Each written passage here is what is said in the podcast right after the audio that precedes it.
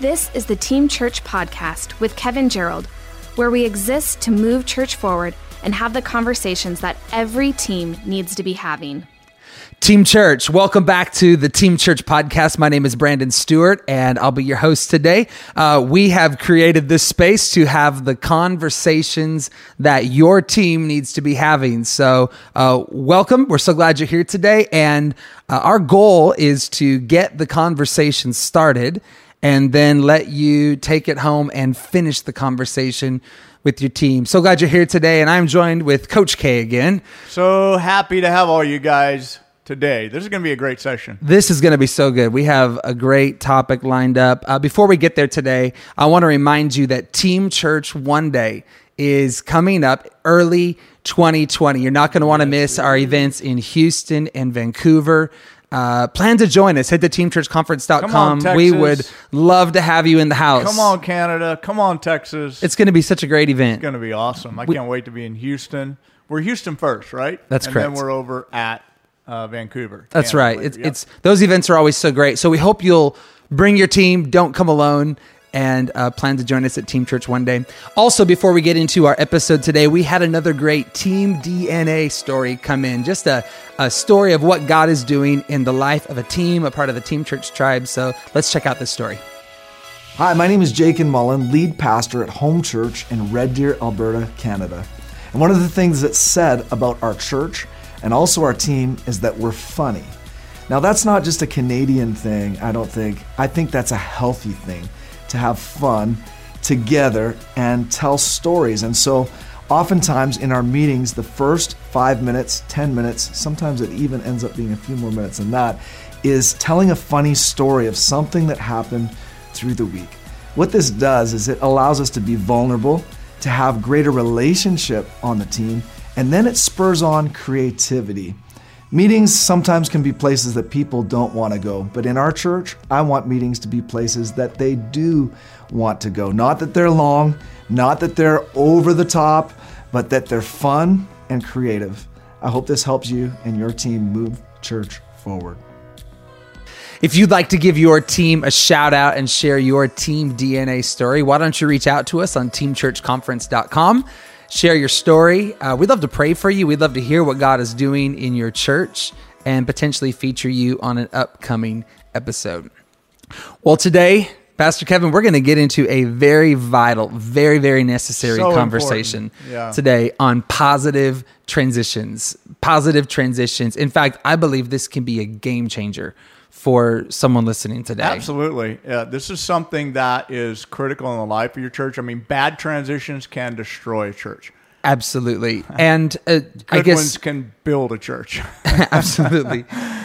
Getting us started on this idea, I think I've met some leaders along the way that are hoping to get beyond the transition they're in and hopefully not have to lead anymore and just kind of set it and forget it sort of a thing. But I feel like, and you can talk to this for a second, as a lead pastor, you may lead more transitions in church than you realize. That transition is something that may always be with us. You never get beyond transitions. And the sooner you make friends with transition and make a decision that I'm going to be good at transitions and we're going to have positive transitions. I want to make every transition a good one.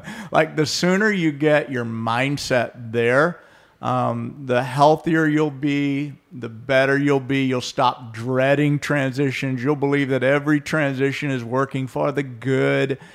Sheila and I definitely would have had a day when we thought we're going to get our dream team and then we're going to lock it down. It doesn't happen like that. Yeah, totally. Life isn't that way. So we hope today will help everybody listening for us to have the right mindset, whether you're in transition or one's maybe on the way that you don't see. We can and we should get this right. So our first thought for everyone today when it comes to positive transitions is this: talk about transitions before you're in one. You have to talk about it. If you don't talk about it, you get to it, and then you're reacting out of the emotion involved in the transition. How you feel in the moment kind of takes over and it governs, and it's going to be clumsy at best, it's going to be awkward. So we like to talk about transition like we're doing right now, before we ever get there. Like, imagine ourselves in it. How are we going to act? What decisions are we going to make? And most of all, that we are going to be positive and have a positive transition. That transitions don't have to be negative. Like, that's the big thing. Like, they don't have to be negative. They can be positive, but they won't be unless you talk about transitions before you're in one. But I think this first point already brings us to the place where this conversation is odd, that you're saying I should talk about, I'm good, you know, I'm not in transition. You're saying I should talk about it now. That's exactly the point, right? That we actually have to set our minds in advance for if transition ever comes my way. Well, this is how I will respond. I mean, think about it. When you get on an airplane, what's the first thing they do? They tell you, in the case of a crisis. That's right. This is what we're going to do. Please watch and listen. And they're doing that for a reason. Yeah. That our children are in school right now, and they're being taught what to do in the case of a fire. Like, so transition falls into the category of something that can be really tragic unless you prepare for it. So that's what we're saying. That's so good. And Matthew 12:33, Jesus said this, make a tree good and its fruit will be good, make a tree bad and its fruit will be bad. So transition is often like a pressure cooker. I mean, would you agree with this? It's often, there's pressure when it comes to transition, and whatever is on the inside of us will come firing out. Right. If it's good or if it's bad, what is in you, what you have stored up in advance. So you get enough good information about transition in your heart, in your mind, before there is one. You get positive about transitions before there is one. Not only yours, like other people on the team. If you think that your team is supposed to continue to be like it is right now, you are mistaken. People are going to move on. Life changes. There's things that are going to, and that's not always bad. In fact, most of the time it's not bad. But we talk about it, we get ready for it, and we know that the person we work next to, might be moving on. The person we serve under might be moving on. In our church, one of the things I'm most proud of is how many people have, at one point or another, worked for the church, been on our team, and are not on our team today, but are still really plugged in to the life of our church. I mean, there are a lot of those kind of people, and I just think that's a sign of maturity and health in our church. Absolutely. I couldn't agree more with that. Our second thought on positive transitions today is this, and this is specifically talking to maybe a lead pastor watching, and that's this: don't be on the sidelines when it comes to transition. Lead it. Yep. Don't be on the sidelines. You don't observe it. You jump out in front of it. So immediately, whenever the I have one this morning. Actually, I was notified this morning of a transition just beginning with a team member. Wow. It's all good though; like it's not bad. Good reason behind it, etc. But I immediately gave the direction to say, "Okay, got it. Now here's what I'd like to do. I'd like to push the pause button. I'd like to." I'm making this up now. I'm trying to help everyone watching. I'd like to have a few days to think about it. I'd like to meet this afternoon if possible. I'd like, just get yourself in the mix as a leader and own it. Don't think you can sit on the sideline and everything's going to go good with the transition. Leaders have to lead transition. So the individual doesn't really know what you want them to do unless you tell them, unless you lead the way. I always tell people on our team, hey, I've been through this a lot, and I want the best transition for you. I'm thinking about you. I'm thinking about your family. I want you to still be happy, excited to be in our church if this is where God brought you. But let me lead the way. Let's just avoid potential pitfalls in the process of a transition. So I get out there and I lead it. And that's what I would encourage every leader to do. I think there's a tension here, though, that I'm fascinated by with lead pastors. And that's that on one hand, transition requires you to be decisive and requires you to, but you don't want to make snap, Don't want to be too. So it's okay. Yep. Being decisive is sometimes pushing the pause button, but being decisive, leading it. On the other hand, though, you can't avoid it. So, and it's not going away. Right. If you don't look at it. And so take the minute you need to get your head clear, but don't avoid it. I mean, do you see leaders wrestle through that tension, those ditches on either side of the road? And hopefully we're helping today. Hopefully we're giving some ideas of what a pastor can do to lead it, and then what the individual team members can do when they're in a transition. So I would just say to pastors, there's communication. How do you want it? And when do you want it? Start thinking about that. What would you like this individual to do in the meantime? Say to them, hey, I don't want you to share this with anyone else right now. I'll get back with you. We'll talk about when, where, how we communicate it. Let's get on the same page. I'd like to know some more things about the decision that you're making, how it affects your family. Just get out, ask questions, know what's going on so that you can lead a positive transition. That's right. And our third point on positive transitions, this is simple and profound all at the same time, is you can and should be positive in transition. You can and you should. This doesn't have to be a nuclear bomb that goes off. No, and I feel like here's the point with this one, is that don't take the point of transition as an opportunity to now tell that person what you really think about them. And anything that's, in you that would say, well, if you would have been this way, or you would have done that, or why did you choose to do that? Like, once the transition is announced, that's not the time to go backwards. That's the time to lead forward and let the past be the past. Keep everybody's interest in mind. Of course, the church's interest in mind. And jump out and start to lead for a healthy, positive. You want it to be positive. So if you want it to be positive, you got to lead with a positive mindset. Absolutely. So we've given everybody some things to chew on today when it comes to setting our mind for positive transition. Now we want to take a few minutes and we want to talk about the guidelines for positive transitions. Like, what are the rules of the road here? If we're going to have a positive transition. Our first guideline, and these are important. These are the rules of engagement, if you want to call it, of a positive transition is, and this is so important. Number one, make the unity and strength of the church your highest priority. Yep, that's part of leading the way. There is, you just have to think in terms of the bigger picture. You have taught us, I guess, that the unity and strength of the church, keeping the baby intact is the most important thing, right, that we can do. Right. And I have so valued your voice on that, I guess, over the course of time. Number two, as soon as you have a recurring sense that you want to make a change, go first to your senior pastor or direct supervisor. Why is that important? That's what I was talking about a while ago. Like, when you go around, you talk to other people before you talk to your upline, your direct supervisor, your location pastor, or your lead pastor, you complicate this process. That's right. And you show disrespect and disregard for them as your leader and as your overseer. So the most honoring thing you can do, of course, a husband and wife have to chat about it.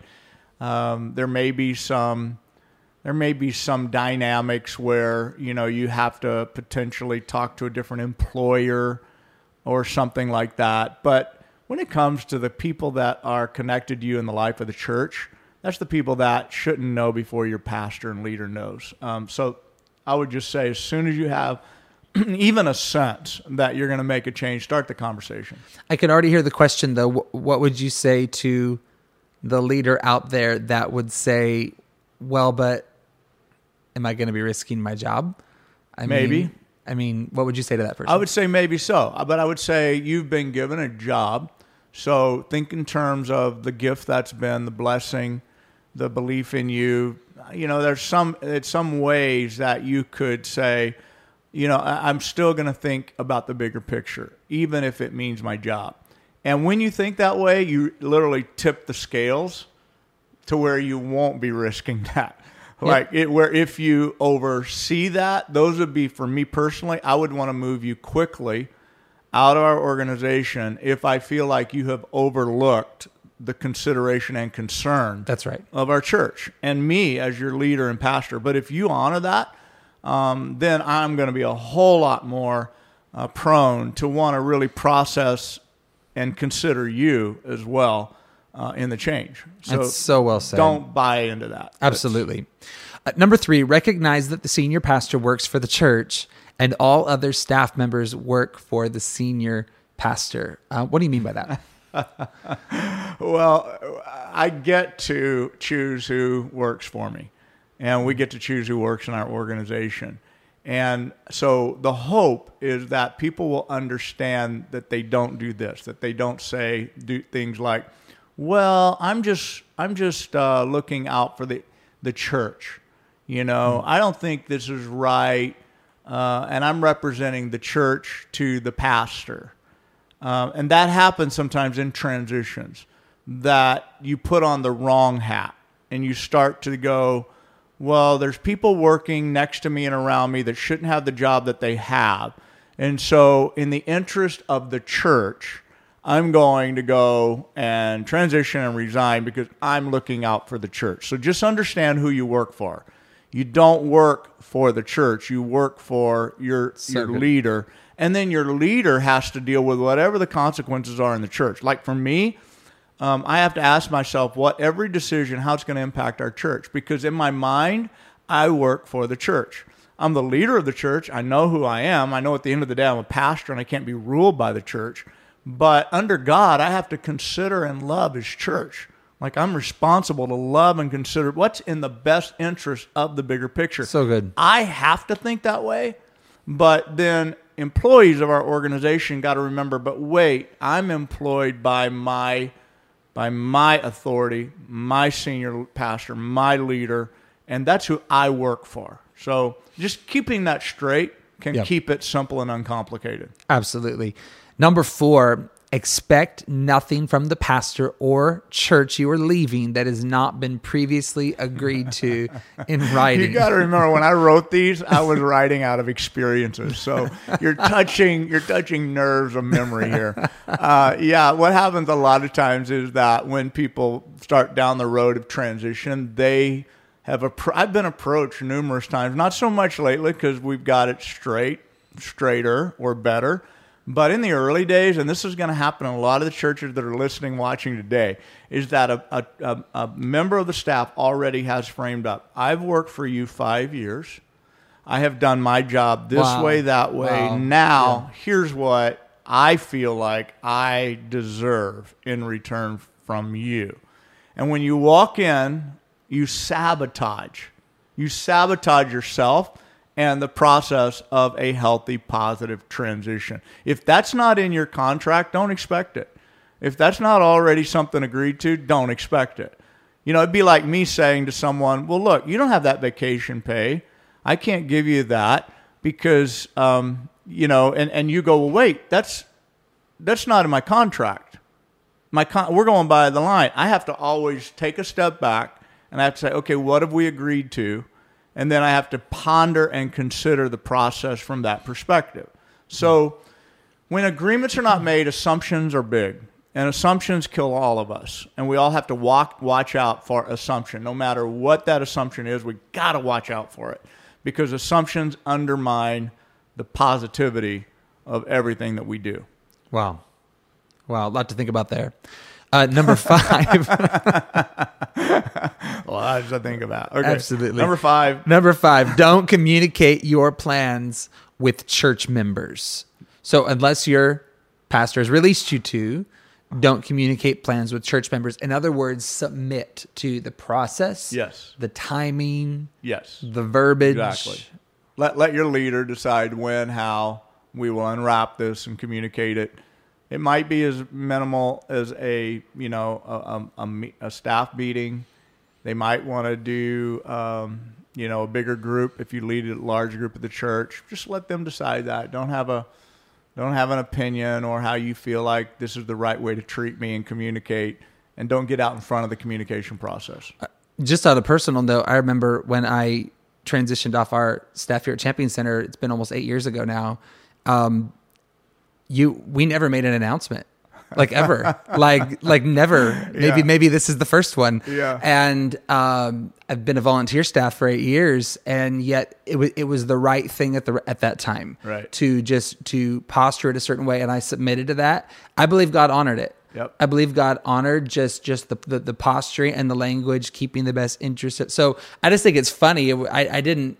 Sometimes we want these big dramatic moments, and right. I actually found it was so much healthier to flow with you in that, and follow your lead on that. And all of that is interesting because it is situation by situation, step by step, and again, it's what's best for everyone.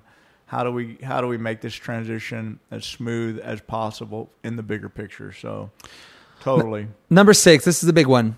Aspiring staff pastors should never start a church or accept a position in a church in the same city.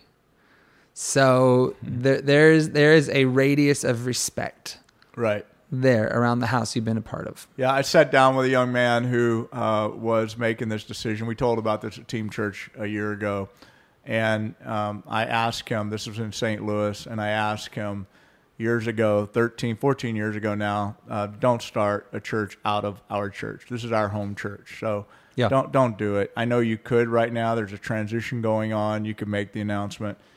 Don't do it. I call it don't split the baby. Like don't do that. Love the church, love the unity of the church, and don't be part of any kind of division that could be created. So anyway, he honored that, and to this day I honor him. But what was amazing is that in those 13 years, he ended up in great spaces and places where he grew.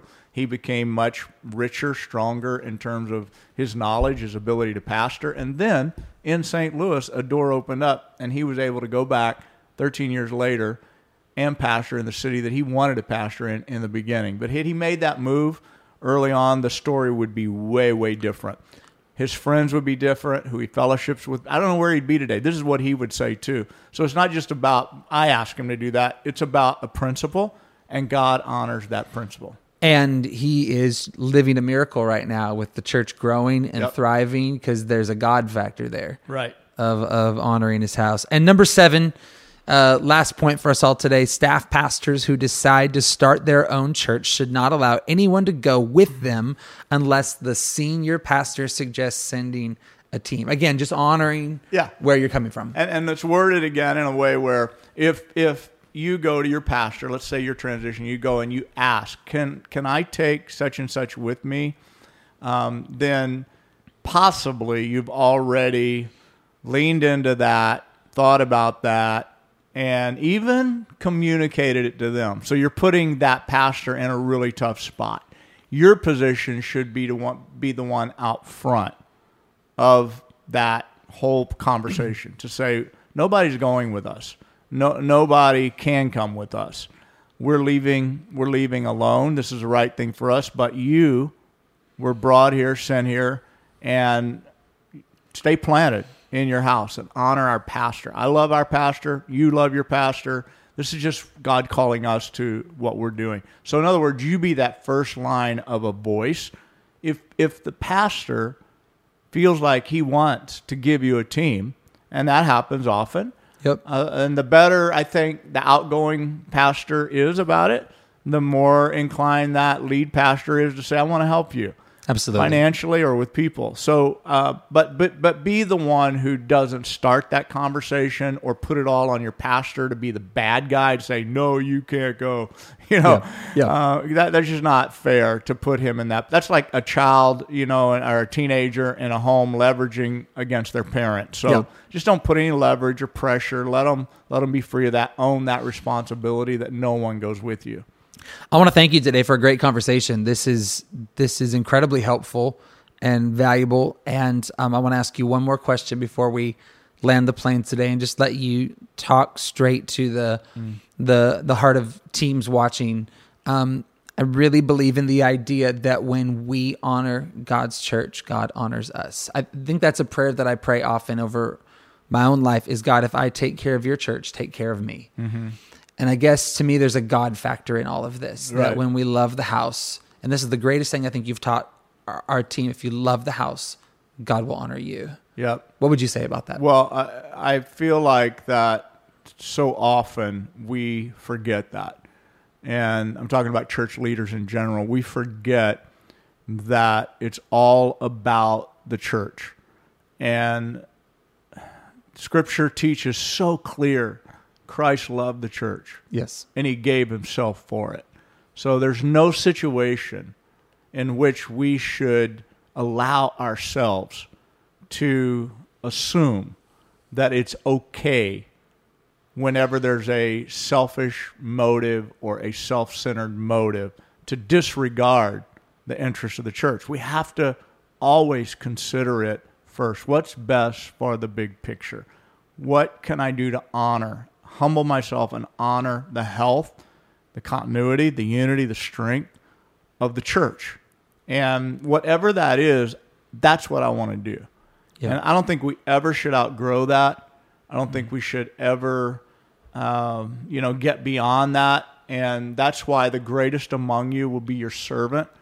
Because I think a lot of people assume that if you're the boss or the lead pastor, that you could do whatever you want to do. Not really. You can't. At the end of the day, the interests of the church, if you're functioning in the authority of God, your interest is about the church, and you will make repeated sacrifices on what you do, what you say, where you go, what conversations you have. Like for me, I'm always on social media. I'm thinking, if it were me, I'd be spitting some stuff out there. I'd be putting stuff. But I have to back up and say, wait, I'm in God's church that I represent. I have to bridle that. I can't just do what I want to do. So in the interest of God's church, we all should be committed to that. And at the end of the day, that's where we hear well done, is that we love the church like Christ loved the church. Well, thank you, Pastor Kevin, for a great, meaningful episode today. And we're so glad you joined us for this episode of the podcast. In fact, if the podcast is resonating with you, it would mean the world to us if you would leave us a rating or a comment. Consider sharing the podcast with someone that you know. Also, make some noise on social media. It means the world to us when you post it on your stories or your feed. Help us get the word out, creating a resource here for pastors and teams everywhere. Also, want to encourage you to join us for Team Church One Day coming up in early 2020. You can check out teamchurchconference.com for information on that. Until next time, Team Church, we love you. We're praying for you. We're believing God for the best for you and your churches. This has been the Team Church Podcast with Kevin Gerald. For more information on conferences and events, check out teamchurchconference.com.